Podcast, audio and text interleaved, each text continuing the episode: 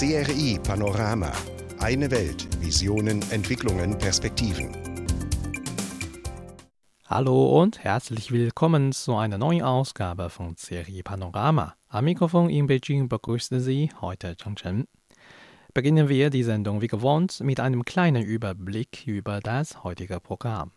Am Anfang nehmen wir den Schutz der Kulturdenkmäler in China ins Visier.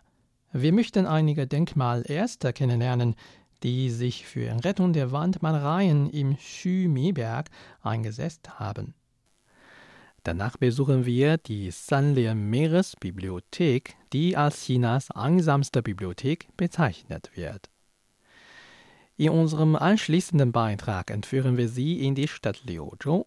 Seit Jahren bemüht sich die Stadt um Förderung einer Balance zwischen industrieller Entwicklung und Umweltschutz.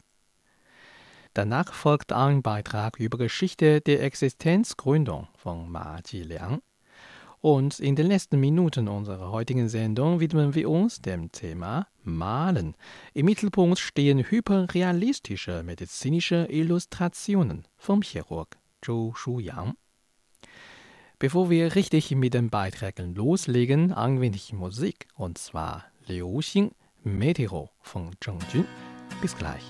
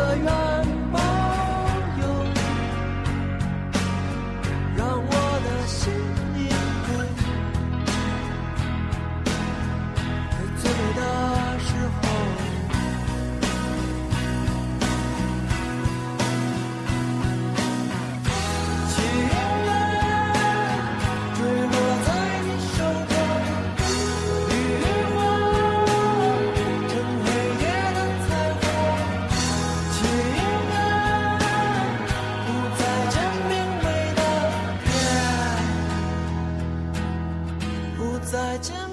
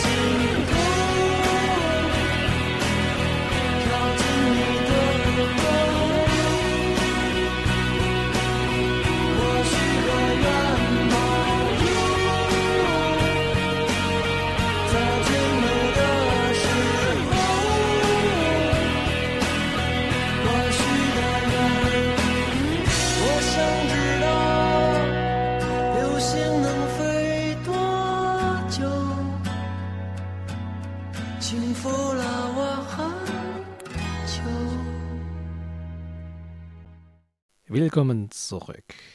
Im April suchten sieben ungewöhnliche Gäste den Schümiberg im autonomen Gebiet der Hui-Nationalität Ningxia auf. Die Denkmalschützer werden sich 300 Tage lang in der Gegend aufhalten, um die Wandmalereien in den Grotten des Berges wieder in ihrem alten Glanz erstrahlen zu lassen.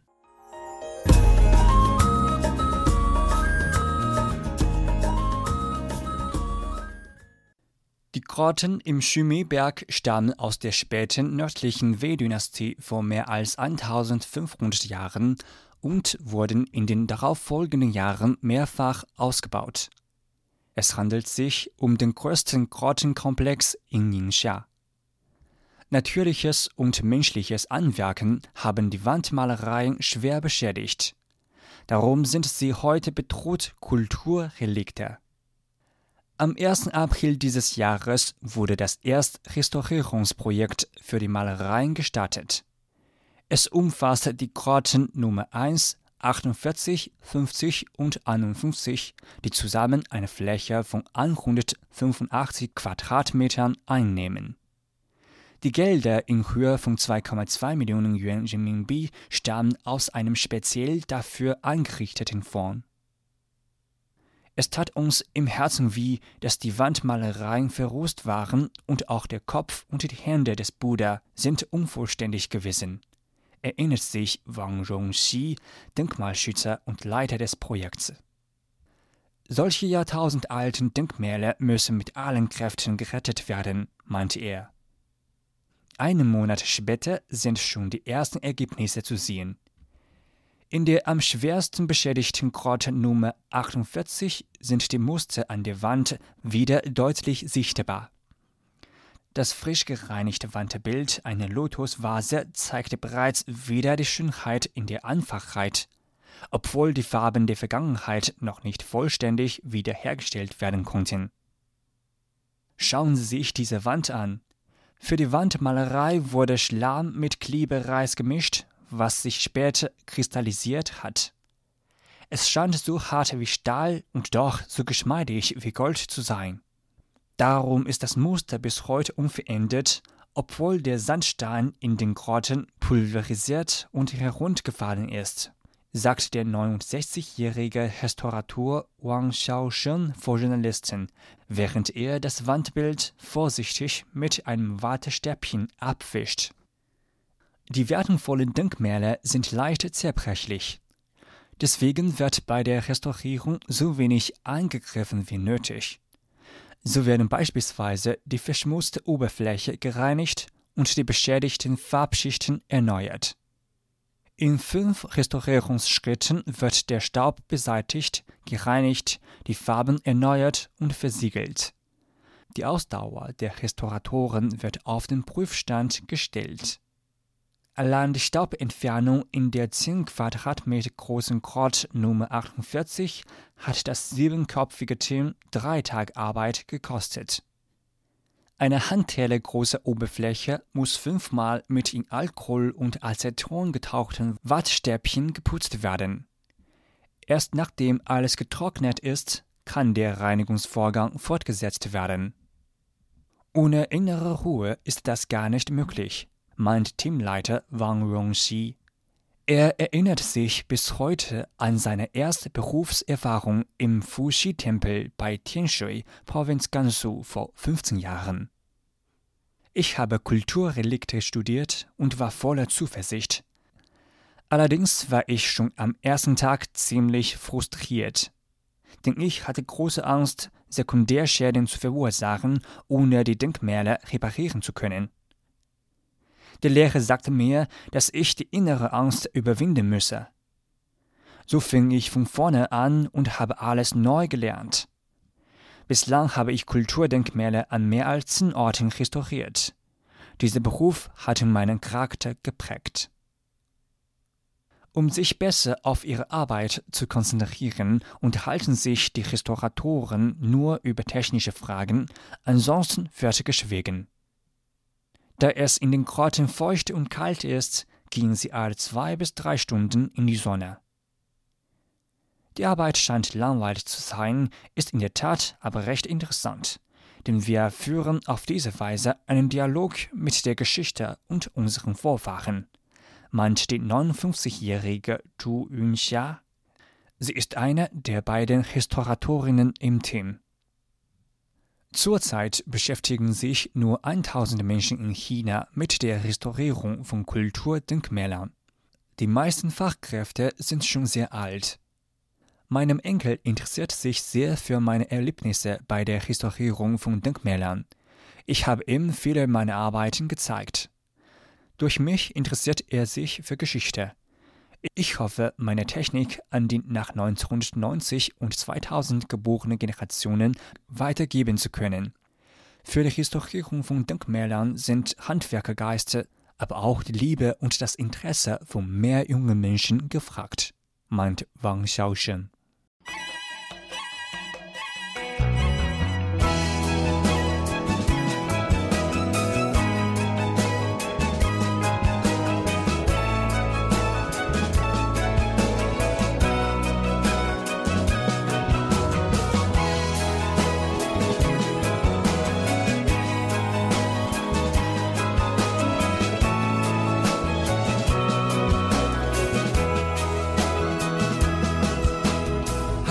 就从那一个夜晚开始下起雨，一直没有放过晴。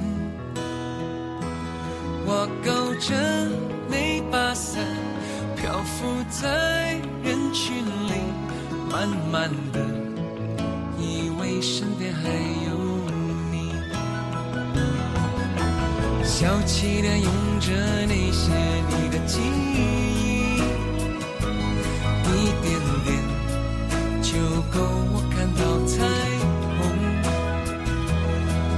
世界的颜色全留在你那里，我只有不断一直淋着雨。我相信我爱你，蒙上眼，手交给你，慢慢的安心在黑暗中，共有一双。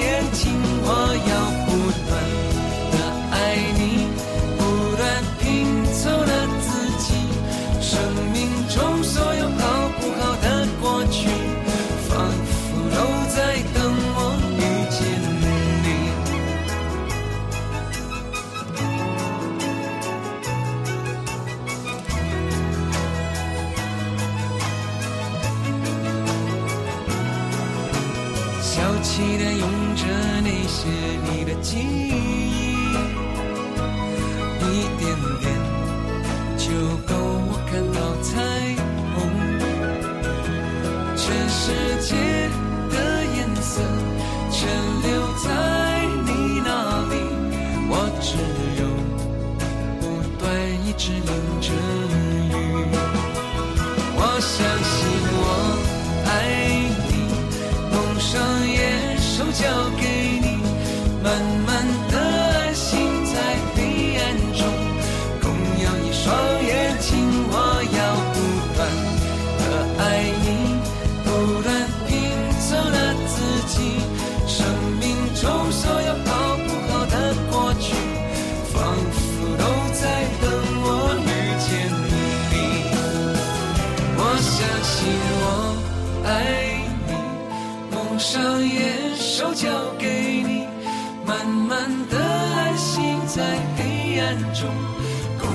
双眼睛我要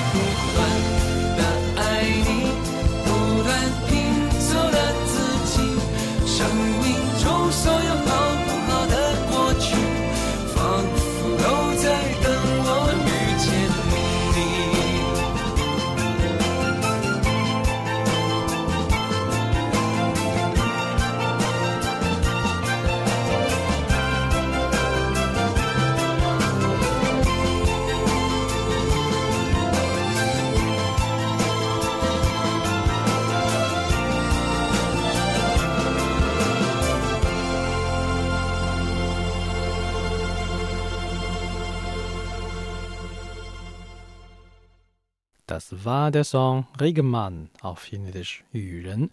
Gesungen wird es von Emil Waging Chao. Sie hören gerade das Serie Panorama. Ich bin Zhang Chen.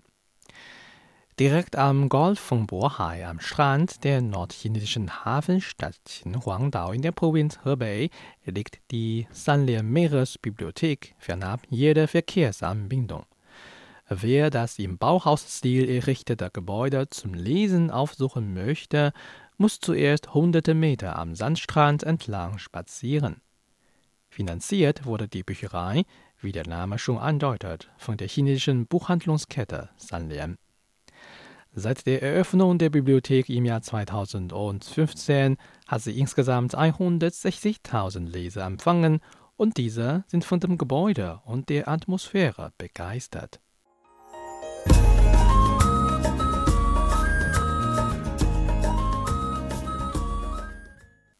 Direkt am Golf von Bohai am Strand der nordchinesischen Hafenstadt Qinhuangdao in der Provinz Hebei liegt die Sanlian Meeresbibliothek, fernab jeder Verkehrsanbindung. Wer das im Bauhausstil errichtete Gebäude zum Lesen aufsuchen möchte, muss zuerst 100 Meter am Sandstrand entlang spazieren. Finanziert wurde die Bücherei, wie der Name schon andeutet, von der chinesischen Buchhandlungskette Sanlian. Weit abseits des Lärms der Stadt können die Besucher hier vollkommen entspannen und in aller Ruhe die Freuden des Lesens genießen. Sind die Augen vom Lesen müde, können sie einfach durch die riesige Fensterfront in die Ferne und aufs Meer hinausschweifen. Auch von der Leseterrasse aus können Besucher über den Rand ihres Buches hinweg die Aussicht auf die Wellen genießen. Dong Gong, Architekt der Bibliothek, erklärt die Idee für die Gestaltung. Während unseres Designprozesses habe ich in einem Buch zufällig ein Bild von Andrew Weiss gesehen. In dem Bild sitzt ein alter Mann auf einem Felsen und schaut aufs Meer hinaus. Es vermittelt ein Gefühl der Einsamkeit. Ich denke, es half bei der Inspiration für das Design der Bibliothek. Mit einer hölzernen Innenausstattung wird den Besuchern ein naturnahes Gefühl ermöglicht. Durch die großen Glastüren kann der beruhigende Anblick des Meeres genossen werden, während die rauschenden Wellen eine perfekte Hintergrundatmosphäre schaffen. Durch die stufenförmige Struktur kann jeder Leser unabhängig von seinem Platz die Meereslandschaft unbeeinträchtigt genießen. Seit der Eröffnung der Bibliothek im Jahr 2015 hat sie insgesamt 160.000 Leser empfangen und diese sind von dem Gebäude und der Atmosphäre begeistert. Die Bibliothek ist sehr schön. Ich habe einen Artikel darüber im Internet gelesen. Meiner Meinung nach ist es ein sehr romantischer Ort. Deshalb bringe ich auch meine Freundin mit her. In dieser sogenannten einsamsten Bibliothek der Welt gibt es nur Leser und Bücher. Lesen ist eine einsame Aktivität. Es gefällt mir, mich an einem solchen Ort niederlassen und lesen zu können. Mit einer Fläche von 500 Quadratmetern stellt die Bibliothek ihren Besuchern mehr als 10 Millionen Bücher zur Verfügung, die fast alle Genres abdecken. Rund die Hälfte von ihnen wurde von Bücherfreunden gespendet. Da die Bibliothek an einem nordchinesischen Strand liegt, schwanken die Besucherzahlen mit den Jahreszeiten. Wang Xin, ein Mitarbeiter der Sanlian Meeresbibliothek, erklärt. Das Gebäude befindet sich direkt am Meer. Deshalb kommen viele Besucher gerne im Sommer hierher. Schätzungsweise empfangen wir täglich etwa 600 bis 700 Leser, manchmal auch über 1000. Aber im Winter liegt die Zahl nur bei 70 bis 80 pro Tag. Am Wochenende kommen ungefähr 300 Besucher. Heutzutage gibt es für Bücherfreunde verschiedene Möglichkeiten, Bücher zu lesen. Bücher können online gekauft oder als E-Buch heruntergeladen werden. Vor diesem Hintergrund ist eine Bibliothek nicht mehr einfach nur ein Platz zum Lesen, sondern auch ein Ort, an dem kulturelle Atmosphäre verbreitet wird. In der Sanler Meeresbibliothek werden deshalb regelmäßig Kulturveranstaltungen abgehalten. Wang Tianye, Mitarbeiter des Wohnviertels Arena, in dem sich die Bibliothek befindet, erklärt. Das ganze Jahr hindurch veranstalten wir verschiedene Gemeinschaftsaktivitäten. Dazu zählen unter anderem Buch- und Gedichtslesungen, Kammerkonzerte sowie die Aufführungen von Chören, modernen Tänzen und Dramen. Sowohl Einheimische als auch Touristen sind herzlich willkommen. Durchschnittlich werden jede Woche eine oder zwei Kulturveranstaltungen abgehalten. So viele Veranstaltungen haben wir nicht erwartet, als wir die Bibliothek errichtet haben. Die Sanler Meeresbibliothek mag nicht die größte Bibliothek sein, aber die einsamste Bibliothek der Welt kann Bücherfreunden definitiv ein einzigartiges Leseerlebnis ermöglichen.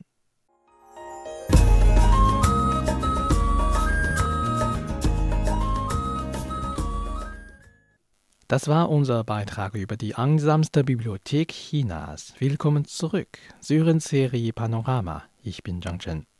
In den vergangenen Jahren hatte das chinesische autonome Gebiet Guangxi die Zhuang-Ethnie im Rahmen einer nachhaltigen Entwicklung die Wirtschaft tatkräftig vorangetrieben und sich gleichzeitig für den Umweltschutz eingesetzt. Als wichtige Industriestadt im Südwesten Chinas bemüht sich die in Guangxi gelegene Stadt Liuzhou darum, eine Balance zwischen industrieller Entwicklung und Umweltschutz zu finden. Sie ist jetzt zu einem Vorbild für umweltfreundliche Entwicklung geworden.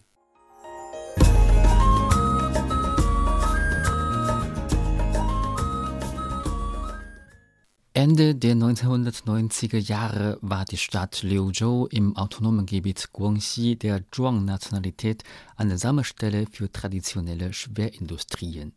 Das Ergebnis? Schwere Luftverschmutzung und bis zu 98 Prozent des jährlichen Regens war Sauerregen. Die Stadt war als eine der vier großen Städte mit saurem Regen im ganzen Land bekannt. In den vergangenen 20 Jahren hat sich Liuzhou mit Maßnahmen gegen den sauren Regen, einem umweltfreundlichen Aufbau und einer Erneuerung der Industrie von einer Stadt mit saurem Regen in eine Packstadt verwandelt. Der stellvertretende Bürgermeister von Liuzhou, Jiao Yaoguang, erklärte, die Stadtregierung habe im Jahr 2002 ein allgemeines Projekt zur Reinigung des Liujiang-Flusses gestartet sowie Abwasserbehandlung und Landschaftsaufbau am Fluss betrieben. Früher gab es 36 Schmutzwasserableitungen in den Liujiang-Fluss. An dem Gewässer lagen viele Fabriken. Mit den Bemühungen in den vergangenen 20 Jahren haben wir diese umweltverschmutzenden Unternehmen umgesiedelt, umstrukturiert oder geschlossen. Gleichzeitig haben wir 6 bis 7 Milliarden Renminbi investiert, um die Schmutzwasserableitung zu beenden. Qin Guoqin, Ingenieurin am Amt für Umweltschutz im Liuzhou, sagte, es müssten saubere Energien gefördert werden, um gegen die Luftverschmutzung vorzugehen. Die durchgeführten Maßnahmen der vergangenen 20 Jahre hätten den Schwerfeldioxidgehalt in der Luft bereits im Jahr 2006 auf dem nationalen Standard gesenkt. Die Liuzhou Stahl GmbH ist das größte Stahl- und Eisenkombinat im Süden und Südwesten Chinas. Früher war es eine der größten Umweltsünder in Liuzhou. Der Direktor der Technikzentrale des Unternehmens Deng Shen erklärte, in den vergangenen zehn Jahren habe die Firma im Kampf gegen den sauren Regen mehr als 7 Milliarden Yuan Renminbi investiert, um Abwasser zu reinigen und Abgase zu verringern. Außerdem seien über 500 Anlagen für Energieeinsparung und Emissionsreduzierung errichtet worden, um die industriellen Abfälle wieder zu verwerten. Deng zufolge werden die Systeme für das Abwasserrecycling in jedem Produktionsschritt genutzt. Jährlich würden dadurch 60 Millionen Tonnen Abwasser behandelt und recycelt. Dadurch werde kaum noch industrielles Abwasser verursacht. Durch den anhaltenden Kampf gegen die Umweltverschmutzung hat Liuzhou seinen Ruf als Stadt des sauren Regens abgelegt und die Umwelt immer weiter verbessert. Darüber hinaus hat die Regierung der Stadt umweltfreundliche Verkehrsmittel gefördert sowie die Produktion und Verwendung von mit alternativen Energien angetriebenen Fahrzeugen tatkräftig unterstützt. Die Uling GmbH, eine Tochterfirma von SAIC GM, ist der größte Autohersteller in Liuzhou. Der Gewerkschaftsvorsitzende des Unternehmens Liu Yang erklärte, sie hätten ein kleines Elektroauto mit zwei Sitzplätzen erforscht und produziert. Derzeit seien zwei Generationen des Autos auf dem Markt. Die Regierung der Stadt habe die Entwicklung von mit alternativen Energien angetriebenen Autos gefördert.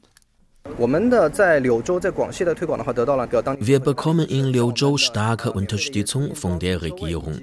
Sie bietet viele kostenlose Ladestationen und Parkplätze an. Außerdem können diese Autos in Liuzhou auf den speziellen Busspuren, vor allem denen für den BRT, fahren. Dadurch werden alternativ angetriebene Verkehrsmittel gefördert.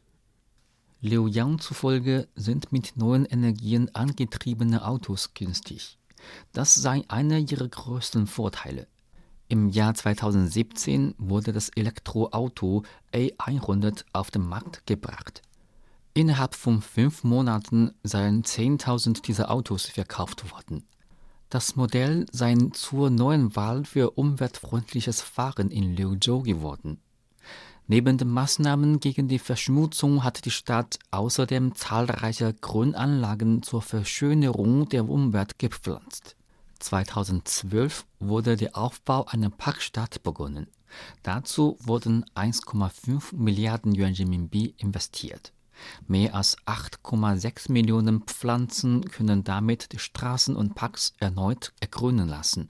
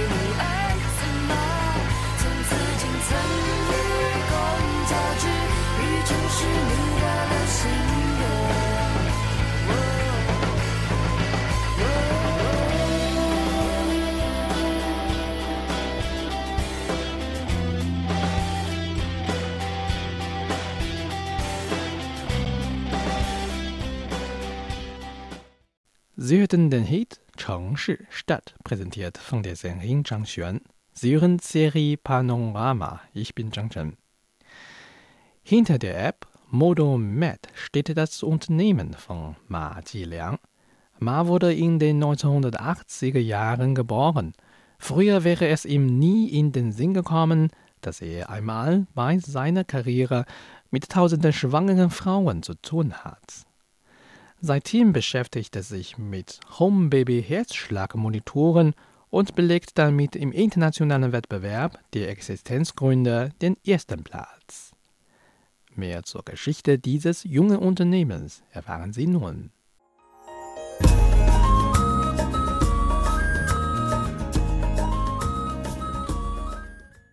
2012, als Mahdi Liang noch in den USA studierte, nahm er in den Semesterferien an einer internationalen Elitenexistenzgründerwoche im chinesischen Suzhou teil. Ein großes Projekt hatte er bereits an seiner Universität am Laufen. Mit diesem hätte er auch nach seinem Abschluss ideale Chancen auf dem amerikanischen Arbeitsmarkt gehabt. Der 24-jährige junge Mann stand vor einer schwierigen Wahl. Ich überlegte mir damals, ob ich diesen hervorragenden Job in den USA akzeptieren oder in die Heimat für eine Existenzgründung zurückkehren sollte. Die Arbeit in den USA hat mir sehr gefallen, aber da konnte ich schon mein künftiges Leben voraussehen, was ich nicht wirklich wollte. In China wurde mir eine gute Chance geboten. So beschloss ich, nach China zurückzukehren und meine Existenz aufzubauen. Ma Jiliang war schon lange davon überzeugt, dass künstliche Intelligenz und smarte Geräte zusammengehören. 2014 begann er sich mit intelligenter Hardware auseinanderzusetzen und gründete Modu MedTech. Laut Ma Jiliang ist der Modu ein smartes Gerät für die Gesundheit, das den schwangeren Frauen hilft, die Gesundheit ihres Fötus daheim zu überwachen, während Ärzte zugleich auch einen Zugriff auf die Daten haben. Mit dieser innovativen Idee zog er in kürzester Zeit sogenannte Angelinvestors oder Unternehmensengel an. Die Forschung lief aber nicht so ideal wie erwartet. Es ist das erste Mal, dass ich selbst eine Existenz gründete. Vorher waren mir solche Geräte unbekannt. Deswegen war die Forschung in den ersten Monaten sehr schwierig. Wir fanden, dass diese Technik nur theoretisch bestand. Niemand hatte das bisher verwirklicht. Unser Produkt ist damit das einzige auf der Welt.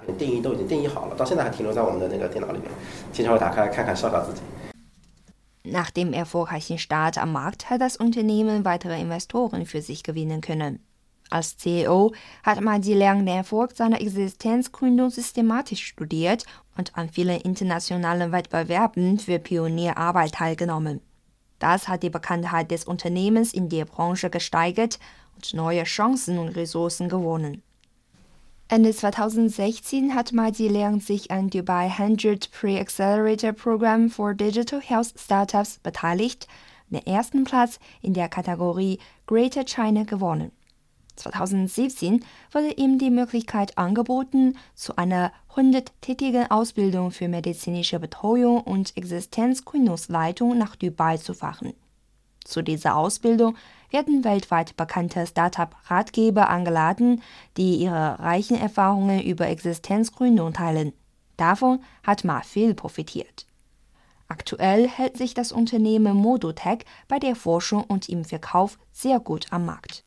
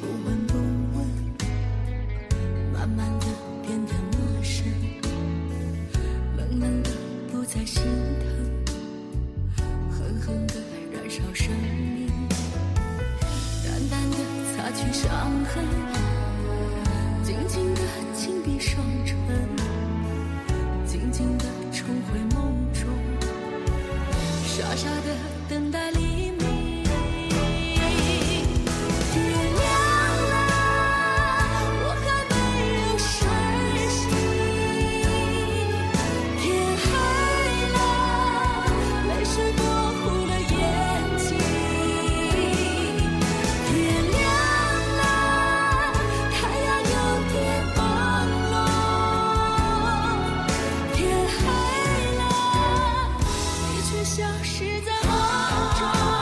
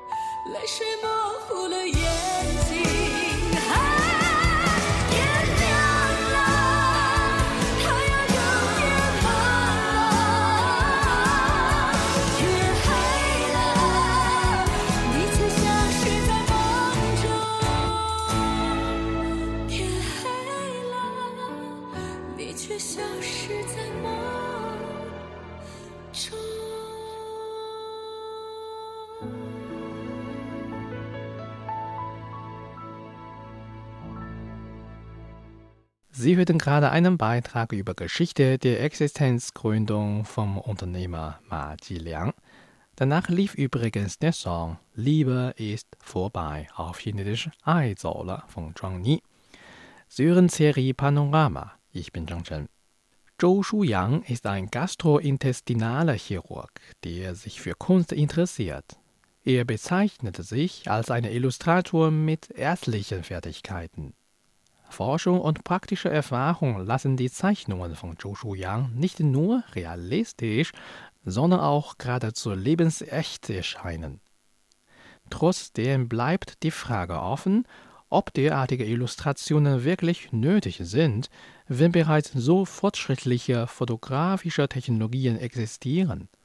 Mehr dazu in den folgenden Minuten.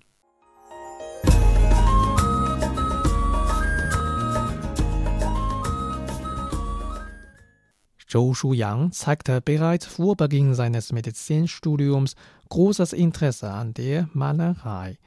Obwohl er von Kindheit an Gefallen an der Malerei gefunden hat, sind medizinische Illustrationen für Zhou ein reines Nebengewerbe. 在研究生的时候，我一个师兄，他需要为他自己的一个改良的术式 Während meines Studiums am Graduiertenkolleg hat ein Seniorstudent eine chirurgische Methode verbessert und suchte nach jemandem, der diese neue Operationsmethode illustrieren könnte. Er wendete sich an mich, weil er wusste, dass ich gut zeichnen kann. Deshalb besuchte ich Bibliotheken und Buchhandlungen, um mich von medizinischen Illustrationen inspirieren zu lassen. Die Bilder sahen zwar schön und präzis aus, doch gab es meiner Meinung nach noch Unterschiede zwischen ihnen und realen Gewebe und Organen. Deshalb habe ich mich entschieden, meinen eigenen Zeichenstil zu entwickeln. Unerwartet haben die hervorragenden grafischen Illustrationen von Zhou Shuyang Internet-User tief beeindruckt. Die detailreichen Darstellungen von menschlichen Organen und chirurgischen Methoden werden von seinen Kollegen generell sehr geschätzt. 医学插画其实严格意义上来说是一门应用型美术。 Technisch gesehen gehören medizinische Illustrationen zur angewandten Kunst. Sie dienen dazu, medizinische Theorien und Erkenntnisse zu vermitteln. Deshalb muss ihren wissenschaftlichen Charakter oberste Priorität eingeräumt werden. Dafür sind genaue klinische Kenntnisse notwendig. Aber die Tatsache ist, dass viele Illustratoren keinen medizinischen Hintergrund haben. Sie nehmen normalerweise Exemplare als Referenzen und machen willkürlich Änderungen dabei. Aus diesem Grund sehen die Bilder klinisch sehr anders aus als echte Gewebe und Organe. Zhou Shuyang kann sich noch gut daran erinnern, dass er bei seiner ersten Operation die Organe in den Lehrbüchern nicht identifizieren konnte. Ich war ein Medizinstudent. Trotzdem bin ich sehr aufgeregt bei meiner ersten Operation gewesen. Ich wusste gar nicht, was ich tun musste, auch wenn mir der ganze Ablauf der Operation klar war. Aber die Bilder in den Antronanin-Büchern sahen völlig anders aus als die echten Gewebe und Organe aus als ein praktizierender Arzt sehe und berühre ich täglich echte Gewebe und Viszeralorgane. Darum bin ich in der Lage, die Besonderheiten der Organe so realistisch wie möglich zu illustrieren. Forschung und praktische Erfahrung lassen die Zeichnungen von Zhou Shuyang nicht nur realistisch, sondern auch geradezu lebensecht erscheinen. Trotzdem bleibt die Frage offen, ob derartige Illustrationen wirklich nötig sind, wenn bereits so fortschrittliche fotografische Technologien existieren. Dazu meint Zhou Shuyang. 很多人觉得，哎，既然这个东西画的跟照片一样，那有没有它存在的价值和意义？ Viele Menschen betrachten meine Illustrationen als unnötig, weil sie Fotos ändern. Meine Bilder sind hyperrealistisch. Trotzdem habe ich beim Malen unerwünschte Elemente entfernen, wie zum Beispiel Blutflecke und Bindegewebe. Bei einer Operation ist das Blickfeld sehr begrenzt. Mit einer Kamera kann ein Organ normalerweise nur teilweise aufgenommen werden, aber ich will das ganze Organ darstellen. Mit der Zielsetzung einer umfassenden Darstellung ergänze ich manchmal beim Malen innere Strukturen. Ich sehe meine Aufgabe darin, medizinische Illustrationen einer breiteren Öffentlichkeit zugänglich zu machen. Zhou Shuyang hofft, dass viele Menschen durch seine Illustrationen mehr nützliches Wissen über Medizin und Gesundheit auf eine visuellen und lebhaften Weise kennenlernen können.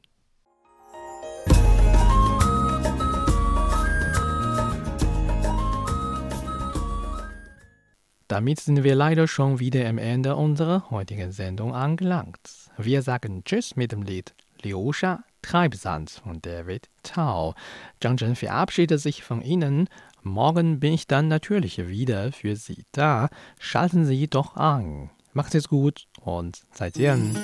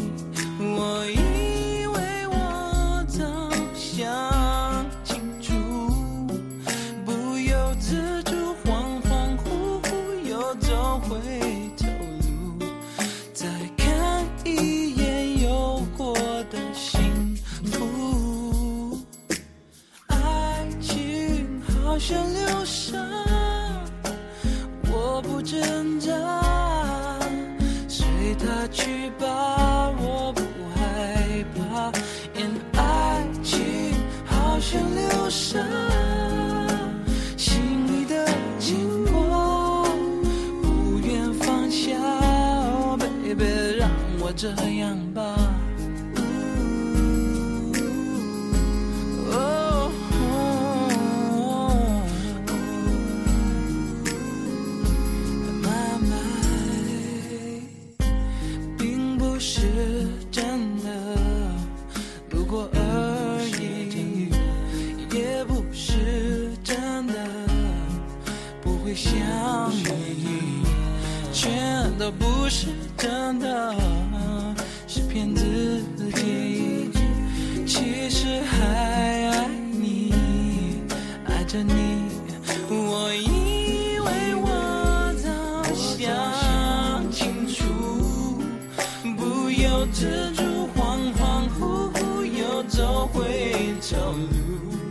再看一眼有过的幸福。爱情好像流沙